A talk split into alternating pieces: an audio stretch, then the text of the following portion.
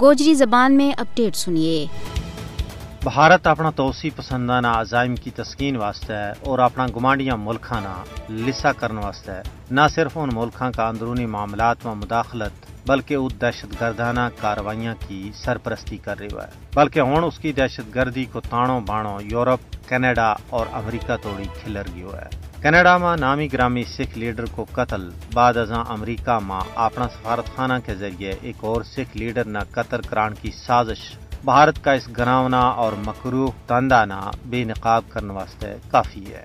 جد تو بعد پاکستان مارز وجود میں آیا ہے۔ بھارت نے اس کا وجود نہ تسلیم کیو اور نہ ہی انہوں نے سکھ نال جین دیتو ہے۔ بلکہ پاکستان میں بھارت نے دہشت گردانہ کاروائیاں کی مالی سپورٹ، منصوبہ بندی سر انجام دیتی ہے۔ حالانکہ اسلام آباد نے بار بار پاکستان پار ماں دہشت گردانہ حملہ ماں بھارتی رابطہ کا وارہ ماں ناقابل تردید ثبوت پیش کیا ہے۔ اور یہ گال روز روشن کی طرح واضح ہے کہ ہندوستان ٹی ٹی پی کا عناصر نہ پاکستان کے خلاف اپنا مضموم عزائم واسطے پراکسی کا طور پر استعمال کر رہا ہے۔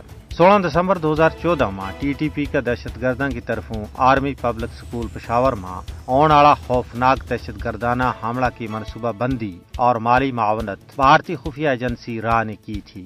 مارچ دو ہزار سولہ میں اپنی گرفتاری تو بعد بھارتی جاسوس کلبھوشن یادو نے پاکستان میں تقریبی سرگرمی میں بھارت کا ملوث ہون کا وارہ ماں ناقابل تردید انکشافات کیا۔